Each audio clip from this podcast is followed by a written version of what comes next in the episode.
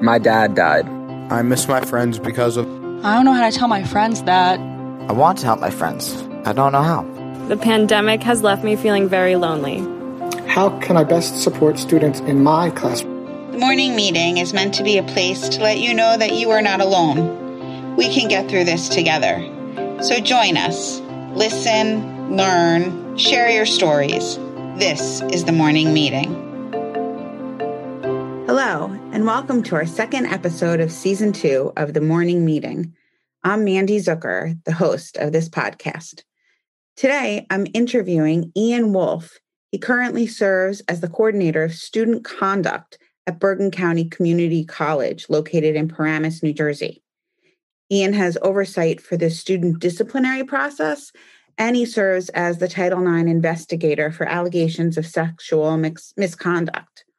Additionally, Ian is the case manager of the college behavioral intervention team, which is tasked with early intervention for students that display disrupting and problematic behaviors. He is also currently a doctoral candidate at Manhattanville College in Purchase, New York, working towards his doctorate in education.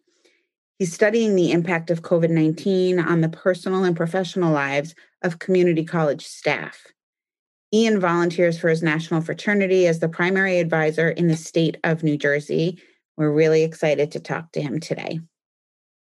So, Ian, thank you so much for coming on the Morning Meeting podcast.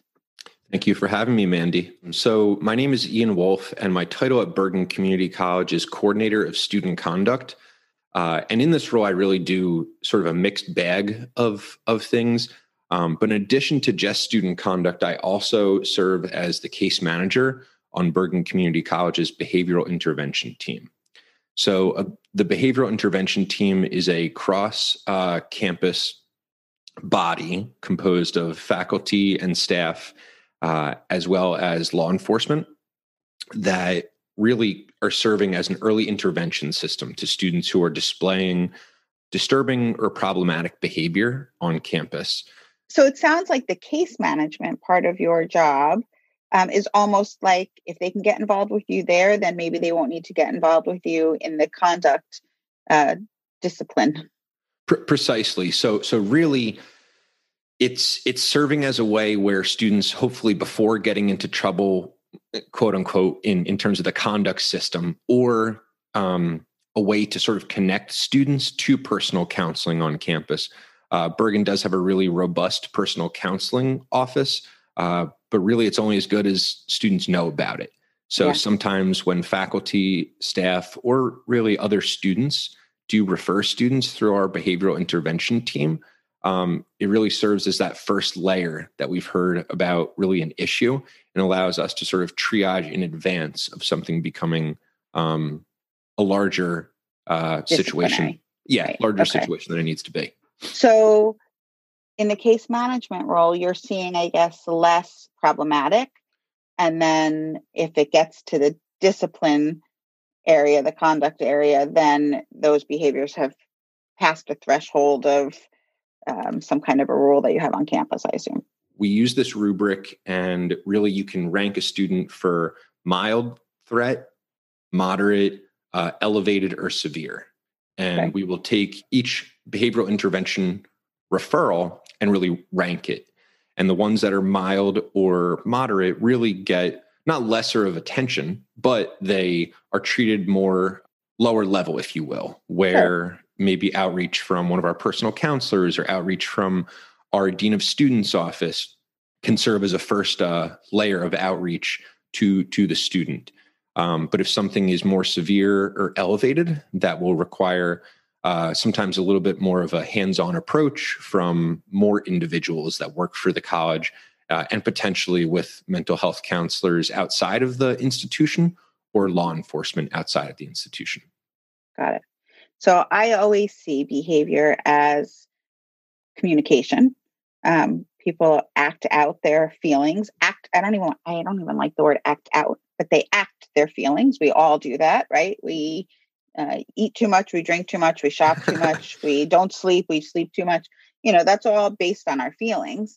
Um, so, all of these students that you're seeing who have behaviors, um, you know, typically you're going to see students who who have behaviors that are maybe not within what you want the mainstream to be, or what you know we as a society think of as uh, typical or acceptable. Um, but they have some. There's usually some kind of a feeling, something sure. happening. Um, oftentimes, um, I look at it in the lens of loss and grief. Um, so, what are some of the behaviors that you typically see? And um, and then we can also get into what are some of the things that you've been able to talk to students about that you know they're really struggling with. What are some of those losses or stressors that people are dealing with? So when when thinking about this question, a story immediately popped in my mind that I think uh, is sort of beneficial for me as a professional. I think that the listeners will find it really insightful as well. So this is not a behavioral intervention team referral. This was a conduct referral for okay. a student who had his hand literally all the way up a vending machine. And the public safety department on campus had to respond. And eventually they had to cut open the vending machine because they couldn't get this student's hand out. Okay. So it was referred to student conduct. And my first thinking is, you know, what's going on? Why is this student stealing or try, attempting to steal? You know, snacks, cheeses, right. gummy bears, you know, packs of gum, stuff that mm-hmm really is not nutritional value.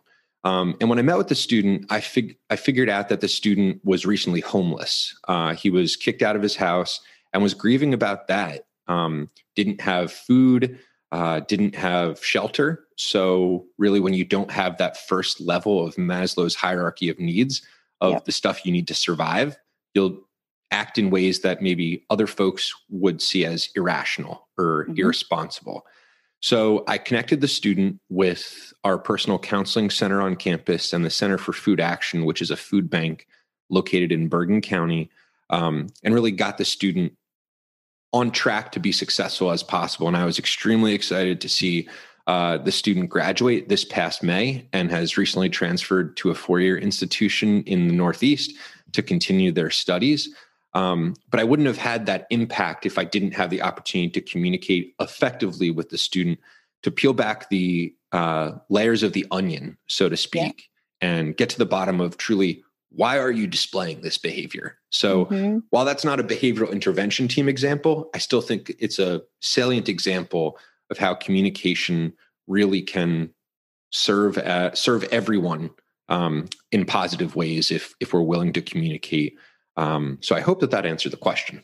It totally does because you know I think oftentimes we look at behavior, right, and we think this behavior is either good or bad, and we need to do something about the behavior. And if you didn't meet with the student, you just said, okay, you were stealing from the vending machine. That is a you know some kind of disciplinary action, a you know a mark on your record or a suspension or whatever it would be, some kind of probation um, we would you would have never known about all of the other the history and the and the loss that this kid was experiencing and um, without having you know i have no idea if he had to get any disciplinary action um, taken because of that but who cares? Because you were able to provide him with support that he needed so that he didn't have to engage in that behavior anymore um, which is yeah I, what i'll say to that is he stole around eight dollars worth of food and in the conduct world you call what you, you call that restitution where you pay back uh, what you, you, you took. And the eight dollars i think was a learning lesson for the student and moreover in student conduct i'm an educator. I don't view myself as primarily a disciplinarian. So by educating the student not only did, did he learn but i also learned as well that maybe the positionality that i have as a middle class white individual uh, is not shared by everyone. And to sometimes think outside of my own worldview is important. Yep. So tell me a little bit more about students. What kinds of you know issues and stressors and losses were have you seen kids dealing with? The students that come to bergen community college are often students that are already at risk where they didn't meet the traditional high quality student coming out of high school whether it be grades or co-curricular experiences. These are students who are you know just looking to take a couple courses uh, here so that maybe they can get a certification maybe an electric electrician certificate or some experience in welding um, versus students who want to eventually aspire to a phd students do have those aspirations that come to Bergen Community College, but it's really a diverse set of students that come there. So in in working with college students, it's even harder at a community college because you've got such a diverse array of experiences coming in. Mm-hmm. So what that means is you need to have different sort of supports and we'll talk about those supports in a little bit, but mm-hmm. they come with different levels of coping, some really good at coping where they've been uh, faced with adversity and grow more resilient over their years before attending Bergen Community College versus those students who maybe haven't been um, faced with the type of challenges that their peers maybe have. Uh, the biggest coping that I've sort of seen are mental health skills, um, where students don't necessarily know how to focus on time management effectively. And what happens as a result is around finals time, we are going to see, I would suspect, a higher uptick of referrals to our behavioral intervention team around finals. This morning, I already got three of them. Um, mm-hmm. I'm interested to see what the next couple of weeks bring as finals uh, begin and then conclude. I'm wondering also with COVID, there's been a lot of job loss. So, you know, maybe somebody in their family lost their job, and maybe that means they've had to pick up a job uh, you know, delivering pizzas or whatever it is, which can also make it really challenging to get schoolwork done. And obviously add a ton of stress just knowing that maybe they're responsible for, um, you know, bringing money into a family. I'm yeah, paying for college. Uh, precisely. It's super, super difficult. Our, our, our students at community college, and this is, this is a generalization. So not every single community college student, but we do know that community college students are traditional are usually older than mm-hmm. Students who attend bachelor's degree granting institutions. And we also know that they have more children um, versus students who are typically 18 to 24 attending bachelor's degree granting institutions. So really there's there's a lot going on that you throw in now covid where it's like i don't even have a place to work and do my schoolwork. That's different from my bed.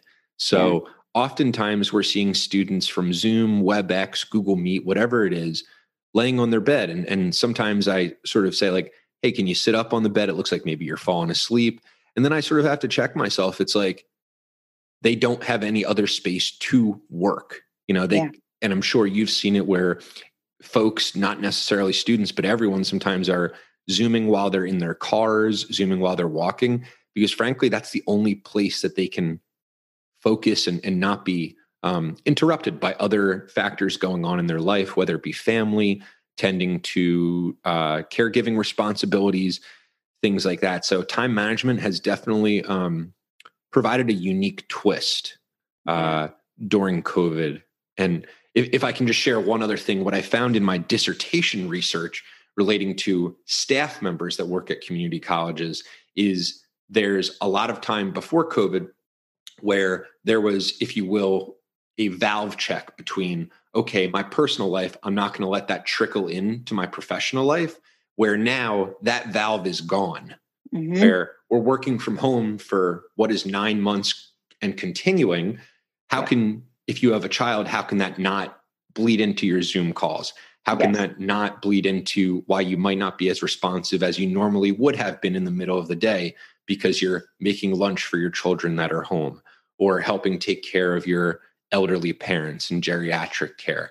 There's a lot going on and a lot of stuff that um, I'm finding that folks haven't necessarily processed and discussed yet with other individuals. They've, um, by and large, been been dealing with this situation themselves and and not discussing it out there in in um, more of a deliberate and intentional way. And and for that, I've seen a lot more referrals to mental health uh, counseling, both on campus at Bergen and off?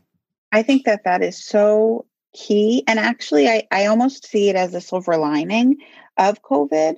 Um, yes, we are in each other's. I'm staring into, I don't know what room that is in your house, but I'm staring into your home, right? As we do this Zoom call. Um, teachers and students, you know, most students never see the inside of their professors' homes. Um, they are right now and professors are seeing the inside of their students' homes. I've always had this feeling that we can't separate life from work, right? We don't just put our lives aside as we walk into the door of our offices or into our classrooms. And I think this can provide a real opportunity, and we can talk about some of the resources that are available on your college campus. But um, typically, what I've heard is that most colleges are under resourced. There's not enough support available for most kids. Um, you know, mental health supports available and things. And I am really hoping that this pandemic provides an opportunity for teachers um, to check in with their students if you take five minutes out of your class day to say, how are people doing right now? What's going on in your lives? And let people have a two minute check in, um, bring their personal lives into their classrooms. Frequently, what that has shown to do um, is to let, you know, if you can sort of relieve it from your brain, then your brain frees up to learn more. So if you're um, holding it inside and you're constantly thinking about what's going on in your personal life, you're not absorbing much educationally. Exactly, um, yeah. So if teachers, you know, can be supported to provide that, you know, uh, not be the therapist, but provide a little bit of support maybe at the beginning of a class period, um, it may actually not only help students, um, but also help them academically. I, I completely agree. And I, I, also think teachers go into the profession because it's, it's largely a helping profession. They want to help um, individuals um, grow in in formidable years of their lives. So what I would add there is just that teachers also need some time to reflect too. Like they're reflecting with students, and you can give and you can give and you can give.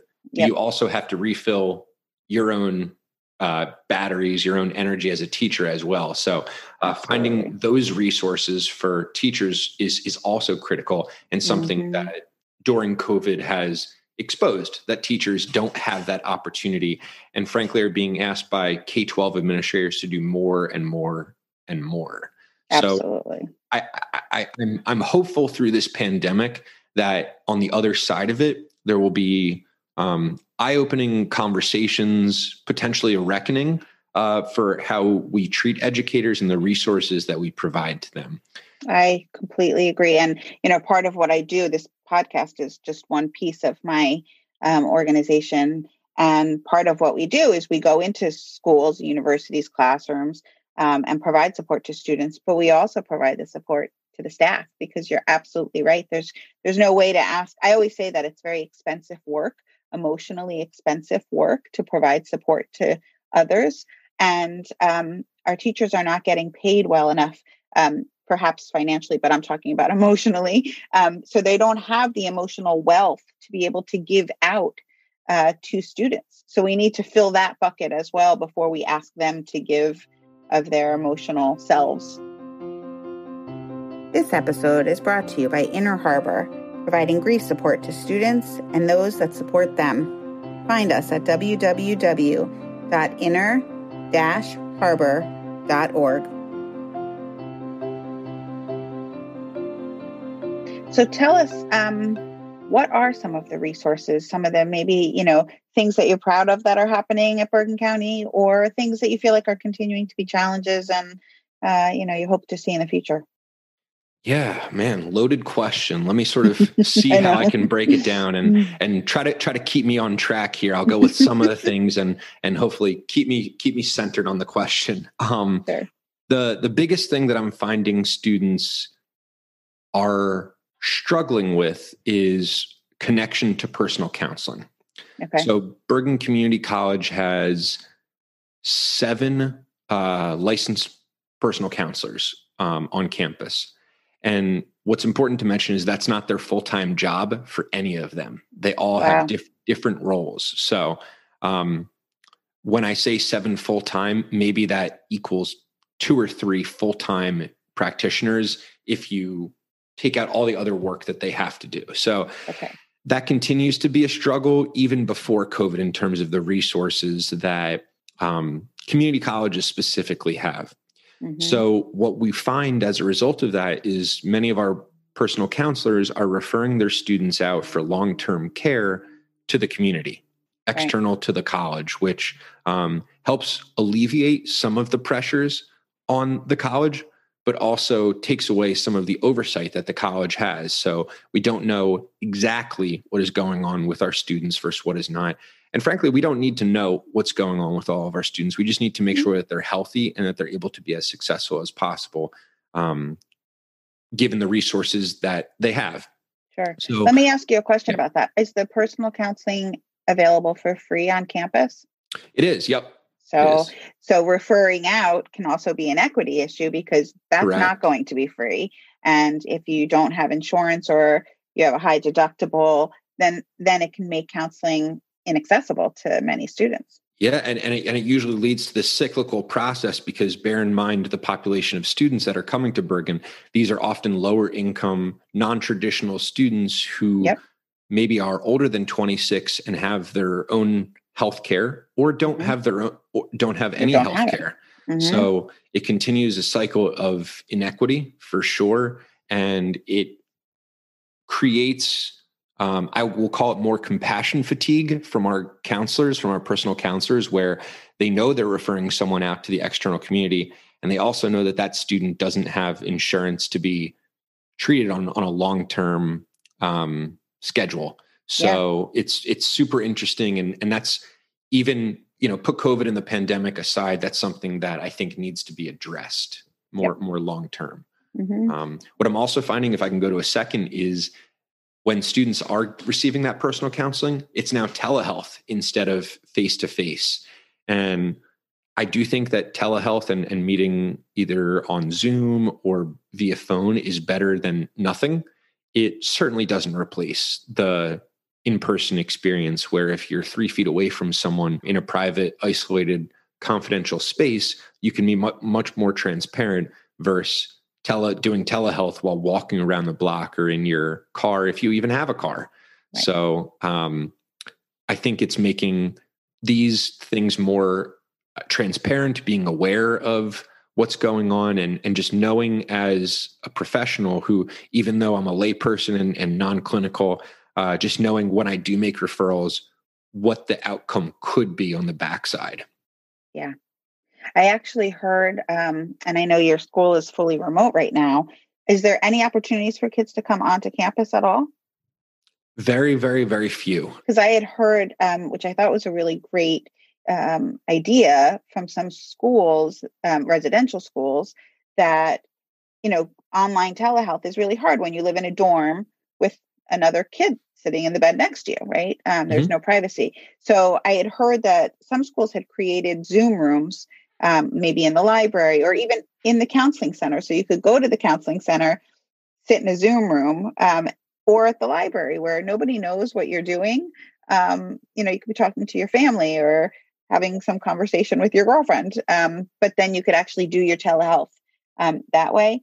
if it's not available at you know a community college, it might be available in your community somewhere. So, you know, the library may have um, a private space or something. I'm just trying to think of ideas for yeah, I, I, agree. Um, my, my, mother, she actually works at a library, and mm-hmm. the library is open, and it's it's it's not so people can really sort of go through the shelves and and see which books they want. Uh, they're doing curbside right. pickup, so you have to reserve it. But in terms of a public library, they do have open spaces where I believe it's 25% of the maximum occupancy. Mm-hmm. And what she's found is people are reserving these private rooms to do precisely what you just said have yeah. that personal, confidential telehealth uh, where they wouldn't be able to do so in their living space. Yeah. So, what are some other sort of non traditional ways that students may be able to get um, some kind of support? Well, I think one of the ways is just straight up connection. So, mm-hmm. I think mm-hmm. that students should be involved. So um, I think of the college experience as largely co curricular, where you have your coursework in your classes, but you also need to um, complement that by being involved on campus. I think what I would say is the operative word is complement, not supplement. So I think that students should largely be getting involved in clubs and organizations on campus. And what I've seen through the pandemic is uh, club advisors and student organization advisors have really stepped up in terms of the ability to respond to students, to communicate with students on a more consistent basis, where maybe if they were we'll call it a passive advisor who would maybe attend one or two meetings during the semester uh, under normal times, under pre COVID times, if you will. Now they're joining the weekly Zoom because they're having more flexibility as as a staff or faculty member uh, working from home but they're also able to really be eyes and ears on the ground for students. And if they see something that they don't like you know to take from the nj transit if you see something say something uh, sort of uh, mentality to yeah. refer them out. And that referral usually does go to personal counselors but it, but at least it gets them on the track to um, being helped in ways that they would not have been helped before. Yeah and I also think that that is being part of something um, is really can be very helpful to people who are struggling. So if you have a photography club, I had a guest mm-hmm. on the podcast a few weeks ago who was talking about how photography really saved her um, during a grief experience. Um, how you know something she had never thought about, but she just joined this club, and I think she made connections and friends, but she also felt like she was able to express herself through photography. It doesn't seem like photography is going to be your mental health support, but it could be. And there's, you know, a ton of clubs um, out there that, you know, if you explore some of your own interests, it may actually be a supportive thing to you in, you know, different kinds of losses that you've experienced. I'll also just put in a plug if I can yeah. that um, Inner Harbor can come to your organization and teach uh, each of you how to be a support to friends who are going through difficult times. So um, I'm always happy to to come to organizations and speak to students and about those kinds of issues. So, so, so I've, I'm situated. My office is the Office of Student Life and Conduct. So I, while I don't directly help um, and advise our clubs and organizations, I found that that's growingly in need where um, you know, they were virtual for the second half of the spring. Over the summer, things sort of died down in terms of club involvement. But for the fall, um, they need sort students need more help in terms of yeah. processing. Uh, what does this mean? And what I said earlier was, folks, just they could be students, they could just be regular, you know, citizens of the community. Really, people haven't processed COVID, and and really, grief is present for everyone in COVID. Whether you've lost um, a loved one, a significant other, or you've lost employment, or you've just lost the ability to socialize in ways that you have done before. Mm-hmm. Everyone has experienced loss, but the processing of it and really reflecting back is something that I find hasn't really truly happened in earnest. And I'm hoping, I'm hopeful over the next three months to a year, everyone really can find that um, way to communicate effectively uh, with yeah. others and really process what this means to them. How are you coping? Um, you know, you're doing a dissertation on staff. So, um, what is it like for you this whole pandemic, and um, and how are you coping in both good and maybe not so good ways? Yeah, um, I, I am lucky enough that I have not lost my job, um, and I'm still able to pay rent and utilities.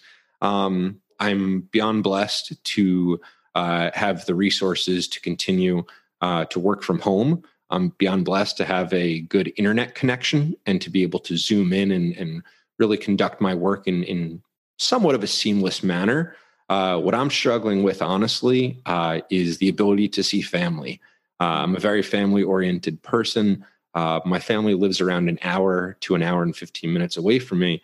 And out of an abundance of caution, I've just really sort of stayed away since March. I'm very hopeful that we'll have a vaccine at some point and really rolled out in the spring to summer of 2021. Uh, but one of the things that's definitely taken a toll on me is the ability to like hug my grandparents, hug my mom. Um, it's great to mm-hmm. hop on a FaceTime call, but that doesn't do the same thing. So right. for me, that's one of the ways that um, I'm struggling with coping. Um, and I think it's just talking it out with with my girlfriend, with my partner, um, going and seeing my grandparents from a distance when I can under CDC guidelines and everything like that. But that's one of the ways that it's taken its toll on me um, is the ability to really uh, do what I had done before the pandemic now. So yeah. uh, it's a mm-hmm. it's a daily struggle, and it just requires uh, processing and just talking it out. Because if you're not talking it out, you're just um, fostering and harboring those um, negative feelings and negative emotions. And sometimes you just need to sort of you know, if you will, word vomit those out just so Yep. uh, other folks can sort of see and understand where you're coming from. Thanks so much for sharing all of that. Ian, how can people contact you if they'd like to learn more? Individuals can contact me through my personal email, which is my name. So Ian, spelled I A N, Wolf, W O L F. The number is 1992 at gmail.com. So uh, again, Ian Wolf, 1992 at gmail.com is the best way to reach out to me. Thanks to Ian so much for coming on the podcast today. I really enjoyed our conversation. Next week, we have a very interesting guest. Her name is Leah Carey. She's a sex and intimacy coach. And we're going to be talking about sex in college in the middle of a pandemic. It's a little bit racy. Um, I'm warning you, but I think it's a really interesting conversation that I feel like we're having so many conversations about so many things related to this pandemic, and sex seems to have been left out. So it was important to me that we included it. So I look forward to that conversation. Thank you also to Stephen Bluestein for audio production of this podcast. That's all for today. Good morning to all of you.